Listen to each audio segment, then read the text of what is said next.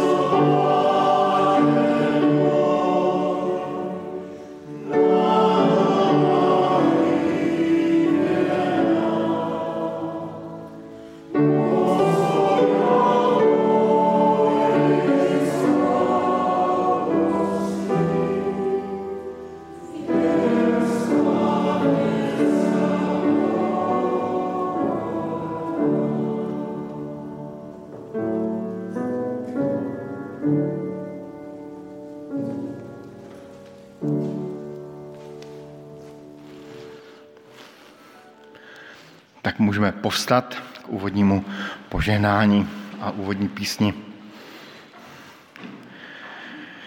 Nech nám všetkým, hledajícím a i hledaným, nacházejícím a i najděným, utěkajícím a bojujícím za svobodu, dalekým a i blízkým, trojjediný Boh udělí milost a požehnaně Nech nás povázá do pravdy, nech nás preměňá láskou, nech nás rozvezuje svobodou v Kristovi Ježíšovi, našom pánovi.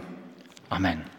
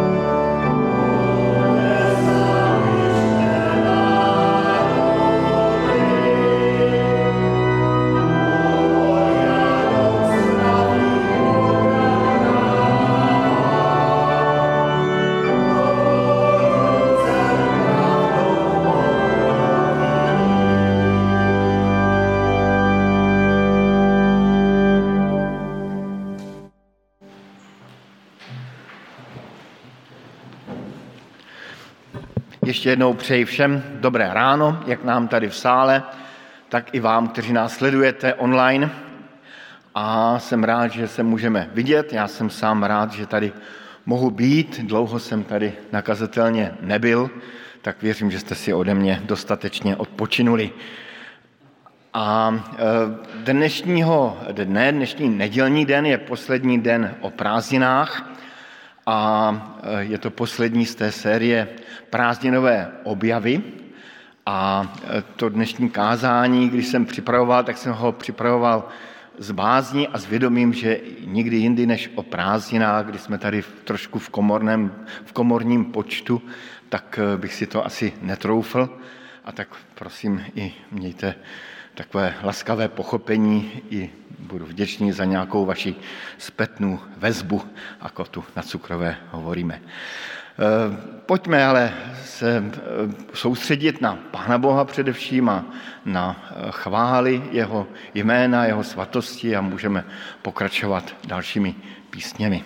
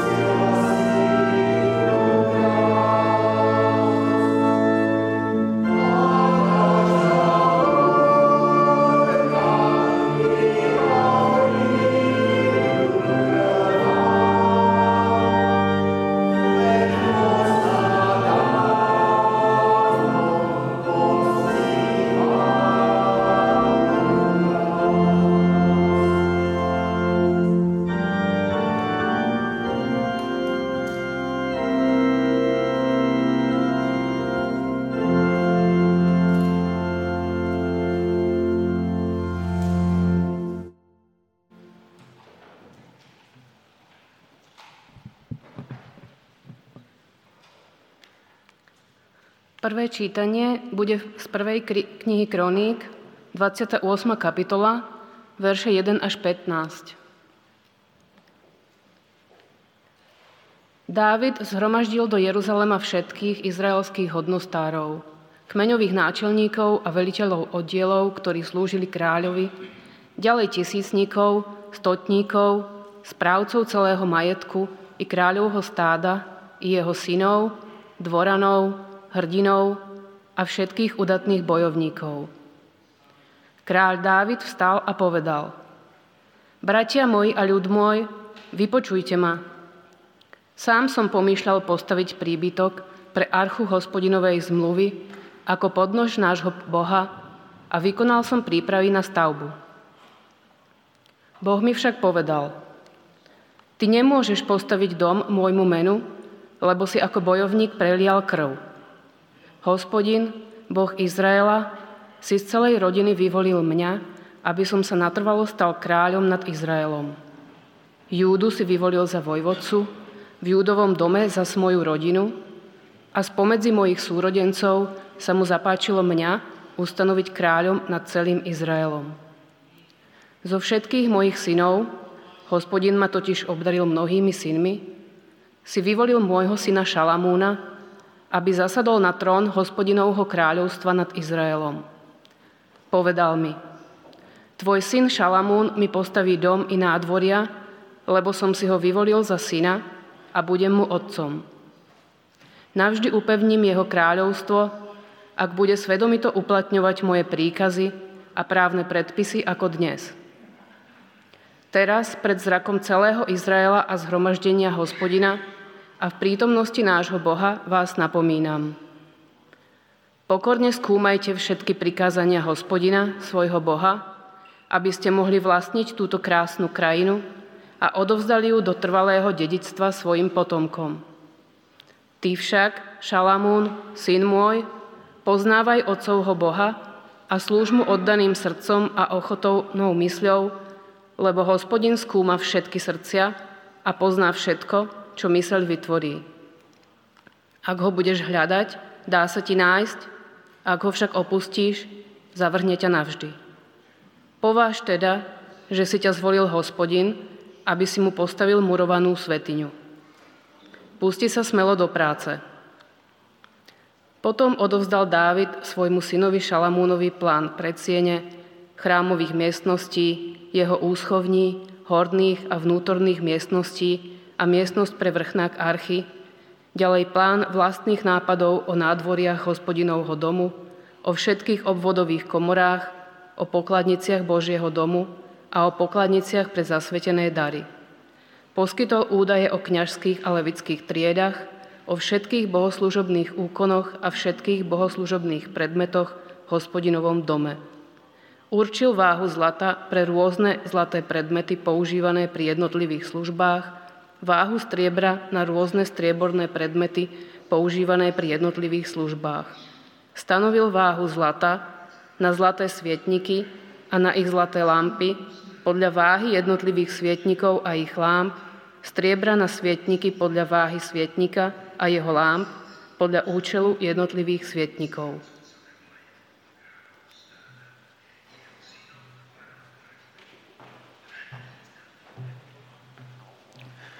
Tak slyšeli jsme toto čtení o králi Davidovi. Ehm, já, když jsem to čtení poslouchal, tak jsem si uvědomil, že ehm, ten text, který dneska má být, je jiný, že není z první knihy Kronik, ale z druhé knihy Kronik.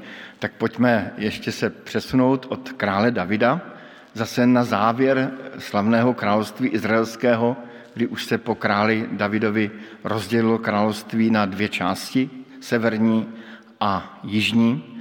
A já si dovolím ještě přečíst eh, ten text, který dneska měl být, já se omlouvám, ale ten text zase o Davidovi byl taky krásný, ať hezky to přečetla Magdo, tak děkujeme. Achaz se stal králem ve 20 letech. Královal v Jeruzalémě 16 let. Nedělal však, co je v hospodinových očích správné, jako kdysi jednal jeho otec David. ale řídil se způsoby izraelských králů. Nechal dokonce odlíst sochy kbálů. Sám pálil kadidlo v údoví Ben Hinom a vlastní syny prováděl ohněm podle ohavných zvyklostí národů, které hospodin vyhnal před syny Izraele. Obětoval a pálil, pálil kadidlo na posvátných výšinách, na návrších a pod kdejakým košatým stromem. Proto ho hospodin, jeho Bůh, vydal do rukou aramejského krále.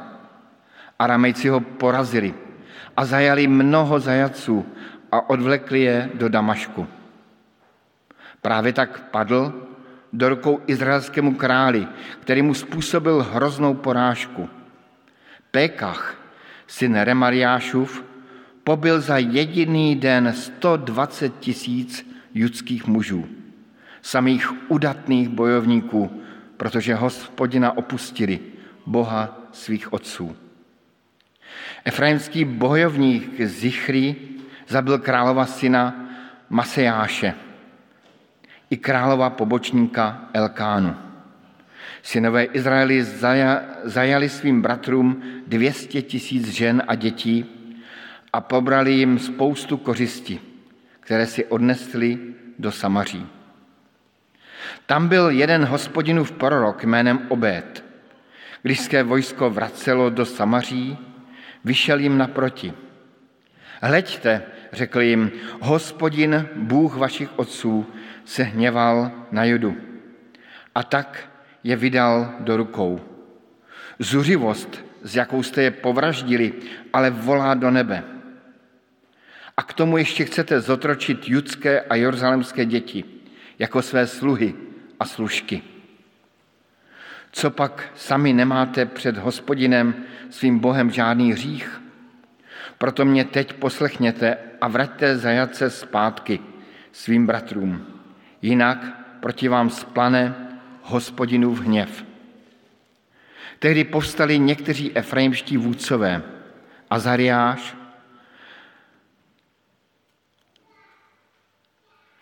Azariáš, syn Joachamův, Berechiáš, Jezeriáš, syn Šámův a Amasa a vystoupili proti těm, kdo se vraceli z boje.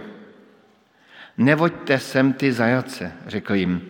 Chcete snad, abychom se provinili proti hospodinu a tak se naše hříchy a viny ještě rozmnožili? Už jsme se přece provinili dost, abychom aby na Izraeli spočíval boží hněv. Vojáci se tedy před veliteli a celým zhromážděním vzdali zajaců i kořisti. Jmenovitě ustanovení muži pak se pak zajaců ujali a z kořisti oblékli nahé. Oblékli je, obuli je a dali jim najíst, napít, ošetřili, všechny vyčerpané naložili na osly a přivedli je k jejím bratrům do palmového města Jericha. Potom se vrátili do Samaří. Pojďme postat k modlitbě.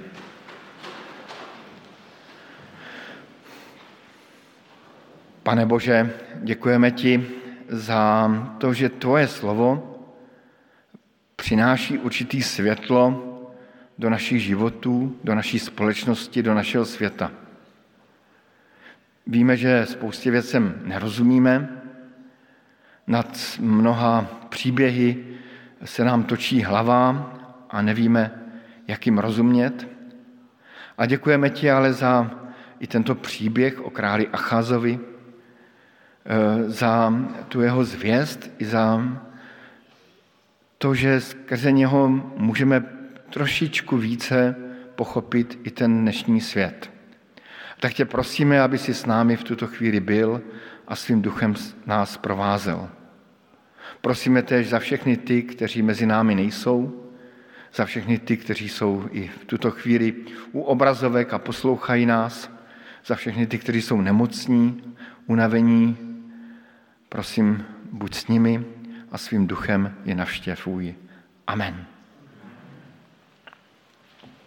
Teď bude druhé čtení, respektive třetí čtení.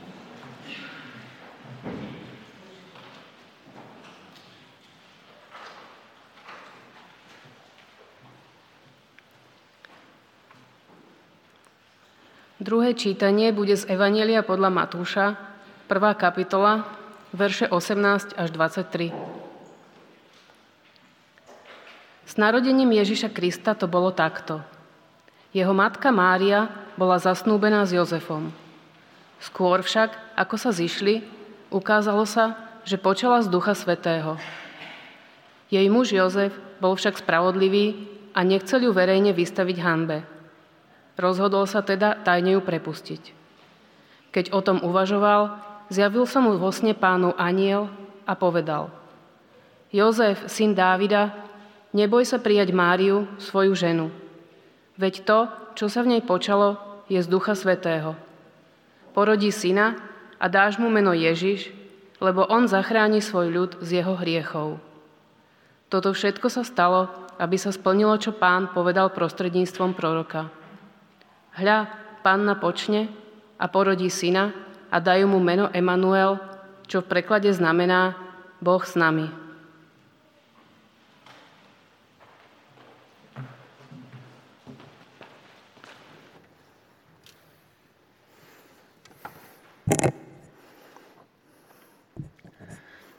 Letošní dovolená byla zřejmě pro každého z nás taková zvláštní dovolená ve stínu války, poznamenaná tou vojnovou situací v Evropě. Při mé tradiční dovolené v rumunských horách se válka stále vznášela nad naší skupinou poutníků nebo turistů. Bylo nás osm a během cesty jsme vedli mnoho rozhovorů a snad každý den jsme aspoň na chvíli mluvili na vážné válečné vojnové téma. Válce bylo dokonce věnováno jedno ranní čtení z Bible. My jsme tam každé ráno si vždycky četli něco z Bible a každý z nás pověděl nějaké, nějaké svoje slovo. A můj kam, dlouholetý kamarád Dan, dokonce jsem si pořídil i obrázek jeho, Eh, přečetl oddíl, který jsme četli v tom dnešním druhém čtení z té druhé paralipomenon. Byl to oddíl válečný.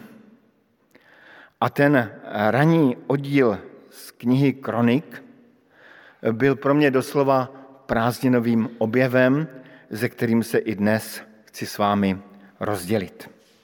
Stačí asi obrázek.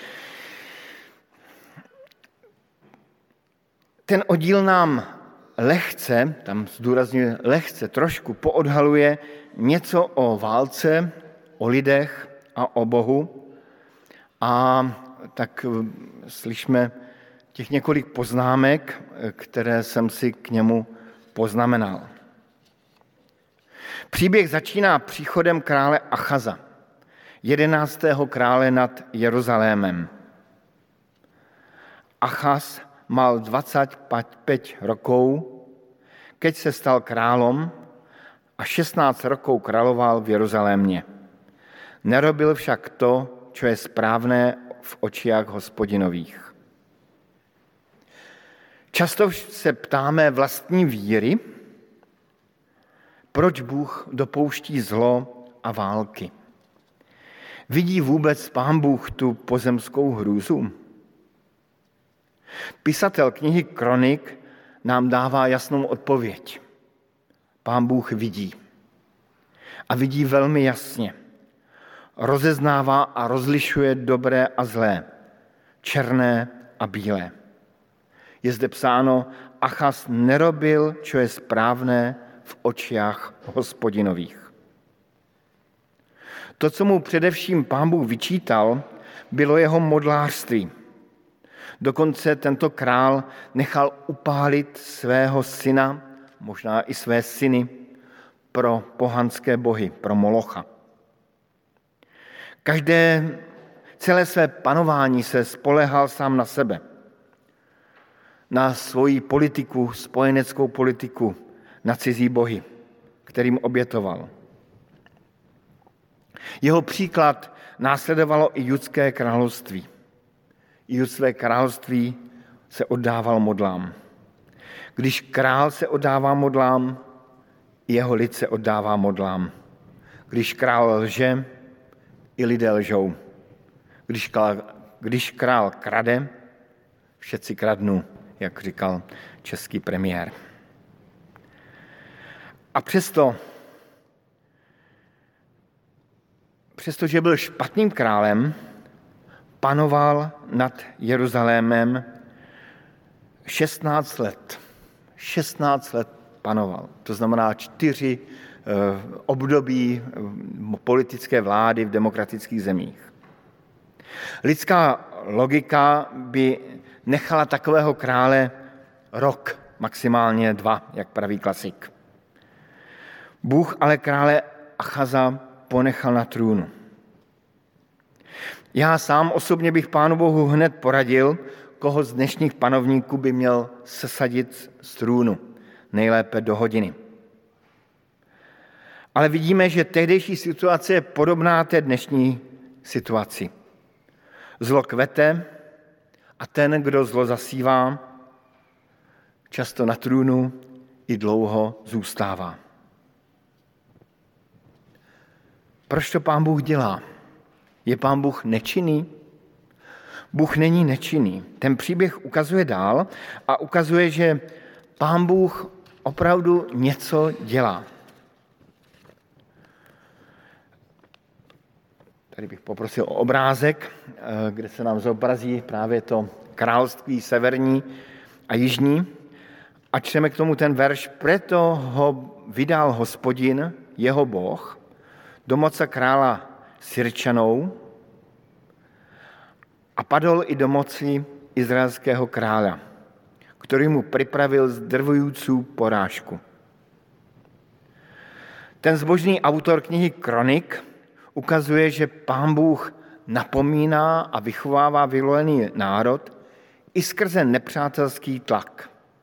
A zde konkrétně skrze tlak aramejského krále a bratrského severního izraelského krále. Mnohokrát v historii vyvoleného národa Bůh dopustil tlak vnějších nepřátel a izraelský národ si uvědomil své chyby a své provinění. Budeme to asi vypnout. Války vznikají z mnoha důvodů.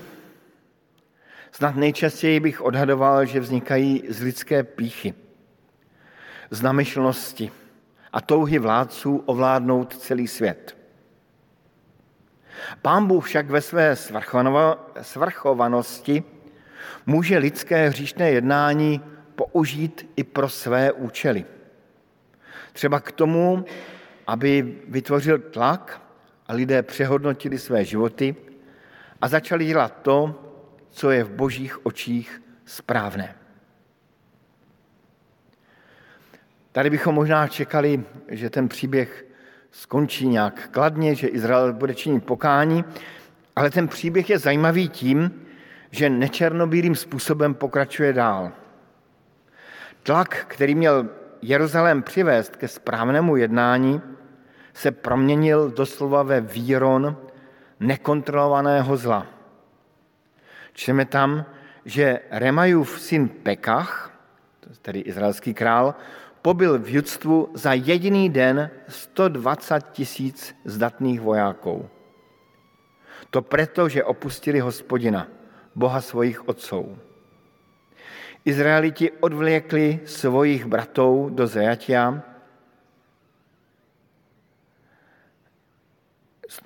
200 tisíc žen, synů a dcer. Na, nazabíjali jich, eh, nazbíjali u nich eh, značnou korist a odnesli ju do Samarie. Tedy válka končí masakrem 120 tisíc mužů a zajetím zajaců do otroctví a vyrabováním domů judských. Když jsem ten příběh četl a když jsem ho poprvé slyšel, přiznávám, že mi hned připomenul masakr v Buči nebo masakr ve Srebrenici v jugoslávské válce. Jakoby zlo v tu chvíli bylo nakažlivé a dokonce začalo být zábavné. Člověk zabije jednoho, zabije jich víc, vyrabuji víc, udělám si z někoho otroky a loutky. Pokud máme pocit, že se nás to netýká, tak sám vzpomínám na příběh, který se mi udál právě v rumunských horách, když mi bylo 16 let. Tehdy nás okradl jeden bača. Jeho jméno dodnes známe, jmenoval se Joan Branga. A okradl nás opravdu velmi dobře. Pravda, okradl zejména děvčata, protože ty měli pořádek ve svých batózích. Chlapce nechal, protože tam byl teda mix úplně všeho. Bankovky mezi ponožkami a podobně. A my jsme ho potom hledali a našli jsme jeho pomocníka. Dodnes vzpomínám, jak do mě vstoupil takový bojovný duch. Měl jsem spolu s dalšími deseti chlapci v rukách velký klacek a naháněli jsme toho baču po horách, až jsme ho nahnali do takové eh, prohlubně. Byli jsme kolem něho, řvali jsme na něj, mávali těmi klacky a ten bača měl viditelný strach. Viditelný strach. A přiznávám, že v tu chvíli jsem v sobě cítil takový uspokojující pocit pomsti, pomstichtivosti. Naštěstí byl mezi námi moudrý muž, který řekl, nechte toho, odhoďte klacky a běžte pryč. Odhodili jsme klacky a byli jsme pryč, ale ten pocit dodnes vzpomínám. Prostě nakažlivost zla tu je v každém z nás. Nakažlivost zla známe už z dětských kolektivů, kde dochází k šikaně. Prostě od určitého okamžiku si na zlo, na zlo zvyknete a začne vás bavit. Zde bylo ještě k tomu okořeněno pocitem, že severní Izrael je v roli vykonavatele božího soudu. Tedy byl zde i jakýsi náboženský motiv, mimořádně silný ve válkách světových. A člověk si znovu uvědomuje, jak Bible je nadčasová a jak se znovu a znovu zhoduje s realitou dneška. Je to ale naděje v tom příběhu. Příběh pokračuje dál. Na scéně se objevuje nečekaná postava. Tam byl hospodinou prorok jménem Obed, který předstúpil před vojsko. Pro mě fascinující scéna. Vrací se vítězné vojsko, opojené zlem a pokořením nepřítele, táhne zajatce, táhne své otroky, byly to ženy a děti, jak tam čteme v tom příběhu, byly nahé. Vojáci jsou pozuby ozbrojeni a vstříc vojsku jde jediný člověk, neozbrojený, jeho jedinou zbraní je slovo od hospodina. Stačil by jediný úder meče. Stačil by jediný rozkaz krále. Stačil by, stačil by jediný šíp z luku. Prorok Obed však jasně mluví. Istě se rozněval hospodin, boh vašich otců, na judovců, keď vám jich vydal do rukou. Vy jste jich však vraždili tak zurivo, že se to dostalo až do neba.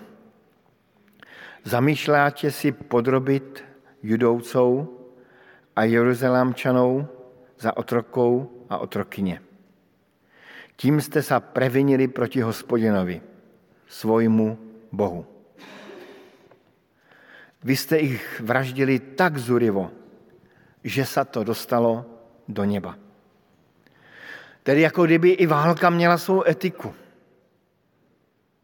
Nakonec i dnes máme válečné konvence. Izrael tyto konvence nedodržel. Dal průchod svému zlu ve svém srdci. A toto jejich zlo se dostalo až do nebe. A zase jsme božím kronikářem upozorněni, že Bůh není netečný ke zlu, které se děje. Zlo prostě křičí a křičí až do nebe. Miroslav Wolf, současný chorvatsko-americký teolog, který je znám svými myšlenkami o nenásilí, zažil válku v Jugoslávii. A sám ji komentoval těmito slovy. Dříve jsem neměl rád, když někdo mluvil o hněvajícím se Bohu. Ale tváří v tvář takovému zlu bych se vzepřel Bohu, který by se v takové situaci nehněval. Pozoruhodná byla i reakce na tohoto proroka Obéda. Mezi bojovníky, kteří ještě před několika dny ztratili zábrany i svědomí, se našli muži, kteří přece jenom nějaké svědomí ještě měli. A vyzvali bojovníky, nevoďte sem zajacou. Mohli byste se s tím previnit proti hospodinovi, ba ještě rozmnožit svoje hriechy a previnění.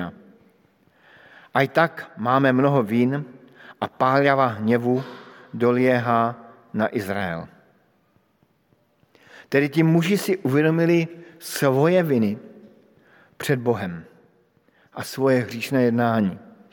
A dali dokonce příkaz, aby zajatce obuli, oblékli, nakrmili, léčili a vrátili je zpět. Ten příběh je krásný tím, že někdy stačí jeden jediný statečný člověk, zde prorok Obed, aby zabránil velkému zlu. A ten příběh ukazuje i na to, že i dobro má moc uprostřed strašného zla se šířit. Že mezi vyloženě zápornými jedinci našlo úrodnou půdu. Že se tam objevili mezi těmi Izraelci ze severu vojáci, kteří řekli, dělali, udělali jsme něco zlého. Je potřeba změnit svoje chování. Sám si tady vzpomínám na příběh, který koluje v naší rodině, kdy za Heidrichiády v Čechách, kdy se popravovalo na ulicích, přišla kontrola do domu, kde bydlela moje babička s dědečkem. A dědeček byl úplně nervózní, protože nemohl najít svůj občanský průkaz. A tehdy, kdo neměl občanský průkaz, šel rovnou na ulici a tam ho odstřelili. Do bytu mé babičky a dědečka přišel mladý voják. Dědeček byl úplně zoufalý, spocený, nervózní, nešťastný. V malé postýlce ležela moje maminka. Pak dědeček řekl tomu vojákovi, nemám, nemám průkaz. A voják pokrčil rameny, mával rukou a odešel z bytu. Nechal to být. Podobně eh, se vypráví jiný příběh, o, no, vyprávěl ho Přemysl Peter, významný humanista, který v druhé, za druhé světové války nosil, eh, nosil mléko a chleba ukrytým židovským dětem v rodinách. Samozřejmě brzy na to přišel gestapo a předvolali si Přemysla Petra, humanistu, faráře, na svoji služebnu. A říkají mu, vy nosíte chleba a mléko ukrytým židovským dětem. A on říká, ano, je to pravda. Ale věřím, že to lidsky pochopíte. A ten voják, gestapák na služebně pokývá hlavou a propustil Přemysla Petra ven. Tedy je důvod mít naději, že i uprostřed třeba těch Putinových mužů se najde nějaký prorok obét